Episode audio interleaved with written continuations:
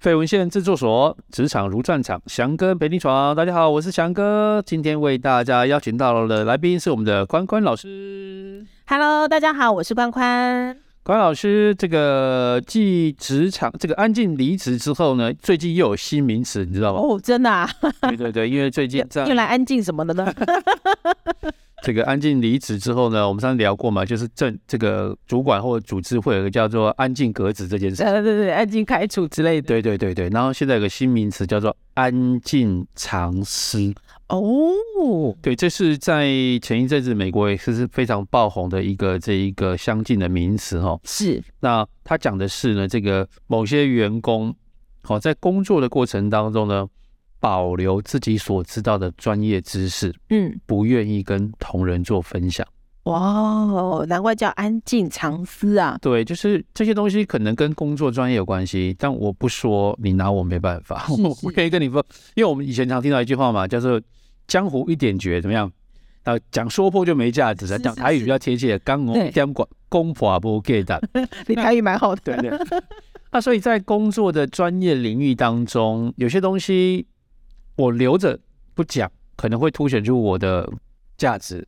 或是需要性之类的。对，那这个对我们来看，就它会影响到组织的氛围跟工作的气氛这件事情。对，那万一这样的一个工作技能或这样的专业这件事情，那因为这个人离开了，可能对这个组织、对这个团队可能就有更大的影响这件事情。对。那根据这个Kahoot的这个工作这一个场所的这个报告啊，他说啊，58% 的员工承认，自己有可能，会让同事这个知道这些相关利益或资讯，但是没有跟他们做分享。58% 蛮高的。对对对对对。而且他说这个报告里面以 Z 世代特别的这个明显，占了 77%。第四代不就是最流行的1997年到2012年出生的这一段时间，对，而且男女生的比例来讲呢，是这个更多的男生，不分享这个比例是比女生更高的这样子。对，这个其实让我思考到一个文化，就是很明显的感受到过去跟现在的差异性。当然说这个比较嘛，这是因为不能讲气候，是时代的变迁所产生的。因为以前我们的工作可能要大部分跟同事有很多的互动，对。要共同完成某些事情，对对对，所以你的交流会很多，所以资讯越透明，对我们来讲其实越有帮助。没错没错，而且大家都吼凶嘛，对对对，互相 cover 一下或干嘛的，所以其实都蛮愿意分享的耶。对对啊，所以这个是让我很纳闷，就是现在在职场当中，这些年轻人有这个状况，对他们来讲，他们的感受是什么？为什么他们想要这么做？对。比较好奇，那从人资的角度来看，或从宽老师过去的经验来看，这些现在这样的状况呢，主要的原因可能会是哪些？我觉得可能会有3个原因哦，但是这个提供参考一下，就是有可能是分工专业化，因为其实在企业内现在的分工就是说实在啦，在权责上我们都很希望能够分得更清楚，而当权责分得更清楚的时候，那个分工其实相对很专业。对，那虽然纵使是在一个部门，大家一起部门工作或是一个团队工作的状况之下，还是每个人要把自己的部分做好嘛，所以这个分工的专业化。那另外再者是因为疫情这3年，我们本来以为疫情只有3个月。但没想到3年这么长，而这3年当中影响了很多，就是从这个尤其在中间我们不是还有远距办公吗？不能内用啊，公园什么都关起来等等这些，而所致到一个职场的改变，而这个改变有时候好像有点回不去，就是远距办公已经也成为在企业内的一种工作的形态之一，而远距办公人跟人之间的接触其实就比较少了，只剩下on call 的时候，亮哦，大家一起上线开会哦，开会的时候也不一定会有互动，因为就赶快把事情讨论完，他赶快去做事嘛，所以在这个同事之间呢，就比较不会像以前在茶水间可能可以聊聊天啊，抱怨一下啊，或干嘛，会有一些感情，感情的部分，反而就也因为这样，所以就比较容易脱节。我在想说，这几个现象是我观察到，是不是不知道会不会是这个安静藏私有可能的这个原因了？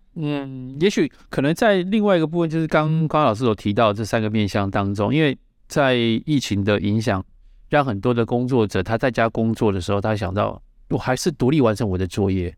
那甚至我可以没有同事都没有关系，这个连结可能更少了，对，所以导致于啊，反正这件事我自己知道，我自己会处理就好了。那至于我要不要分享，看我的心情，或者是看我愿不愿意做出这样的一个选择，对，好去 share 出来这样子，对。可是我觉得，当然啦，这是对一个团队的凝聚来讲，它是需要可能要打破，因为随着疫情慢慢的解封，像我们现在开始，20号开始过后，开始不用，可能不用戴口罩了，对，那甚至已经开始要回到职场里面工作这件事情，你跟人的连结要重新的去开始建立关系。那有些东西是在处理任务或工作的时候，多一个人知道，当你今天要临时有事情要请假或干嘛，可以有你的职务的替代人也好，或者是有同事可以 cover 你这件事情，因为这对工作的技能跟知识这件事情，它是会比较对的。没错没错，强哥其实讲到一个很重要的重点，也是之前在企业内的时候，我当主管的时候，或者是在做一些跟一些主管在做 coaching 的时候，我就常提到他们，就说很多工作你一定他要有一个另外一个职代哦，因为你不可能，你要讲风险的概念好了，你不可能把鸡蛋都放在同一个篮子里。那工作也是一样的，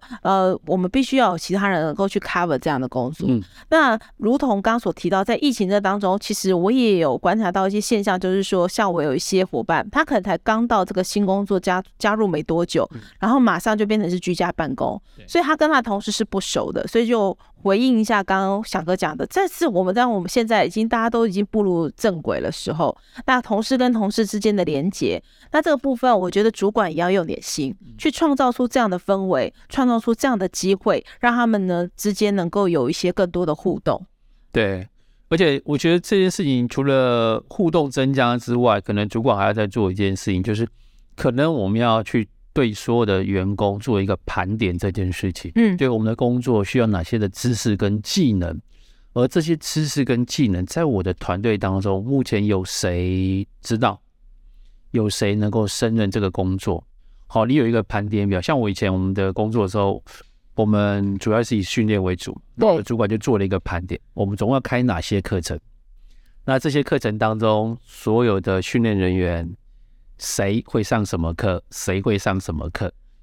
一个 checklist 出来，是，所以当时今天有一堂课程要开，如果谁请假了，谁能够替补上来，你就会比较清楚。对，好，这样在过程当中就不会造成说啊，有些是需要大家都知道的事情，因为你不在，所以就没有人知道了。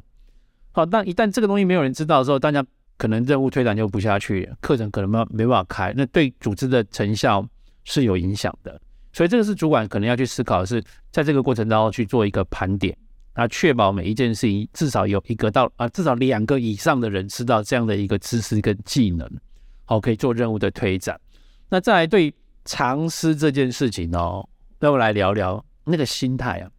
就是人不为己怎么样，天诛地灭，这正常的嘛，是不是？那可是你说常识，以前我们在学事情的时候，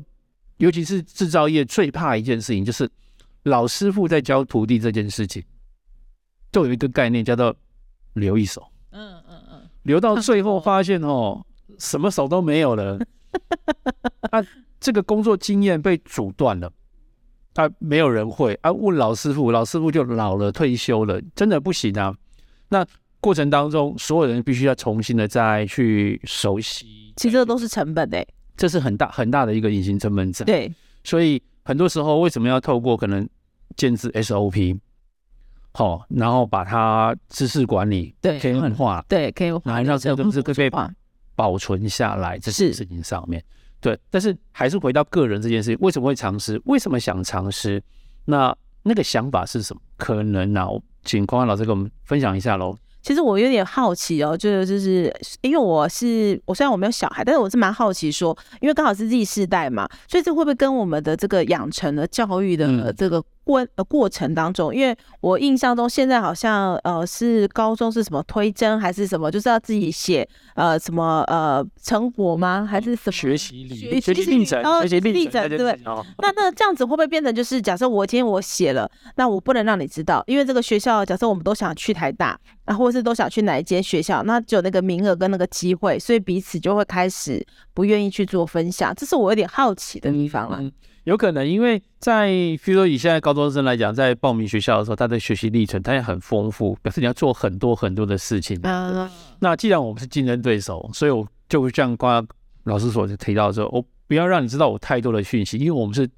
同而在竞争嘛。对，因为我最近刚好有一部韩剧叫做什么《浪漫补习班》，对对对，浪漫补习班。对对对对对，哇，那个补习班的妈妈演得真好。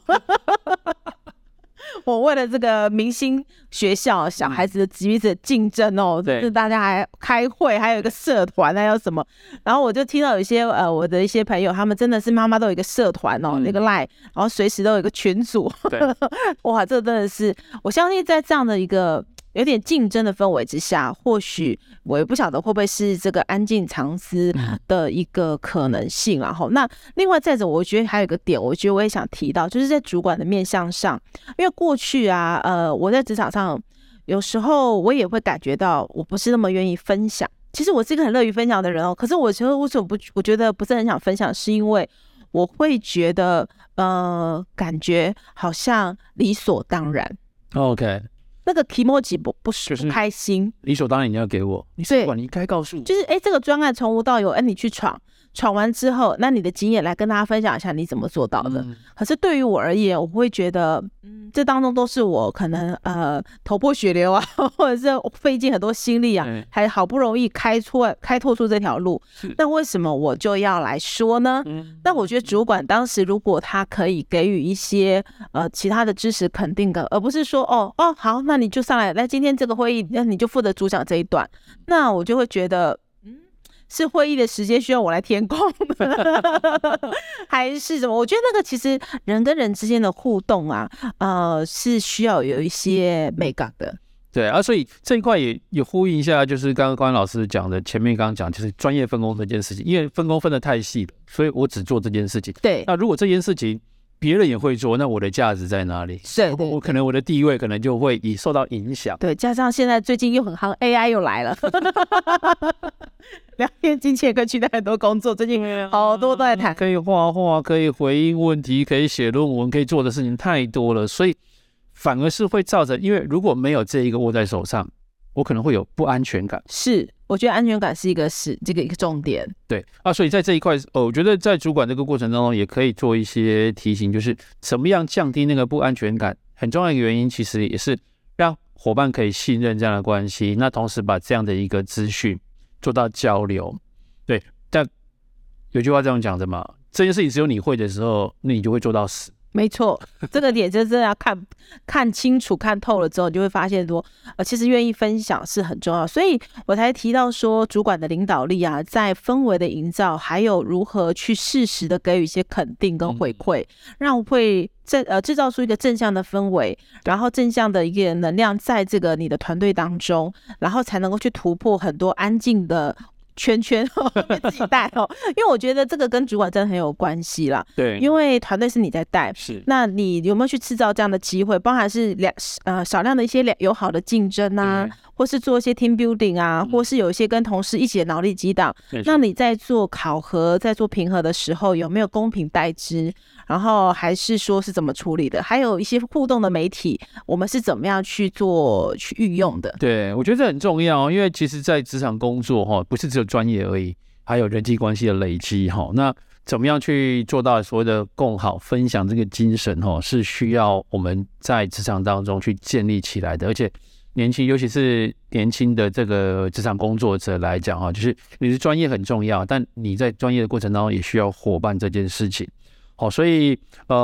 有了这样好的连结，有了这样好的分享的时候，你真的不知道什么时候你会需要别人来帮你一把。这样子，所以今天在这边的分享，透过宽老师的这样的一个阐述也好啦，或者是跟我们分享这样的一个经验，就是不要让这个安静圈圈或安静叉叉这件事情变成你的负担，或者是因为趋势的关系而你就被贴了标签这样子。好，所以这一个我想喜欢我们的节目呢，记得要在脸书 IG 上面按赞订阅，来跟我们做分享，让我们有更支持的力量跟大家来继续分享。职场如战场，翔哥陪你闯，我们下次见喽，拜拜。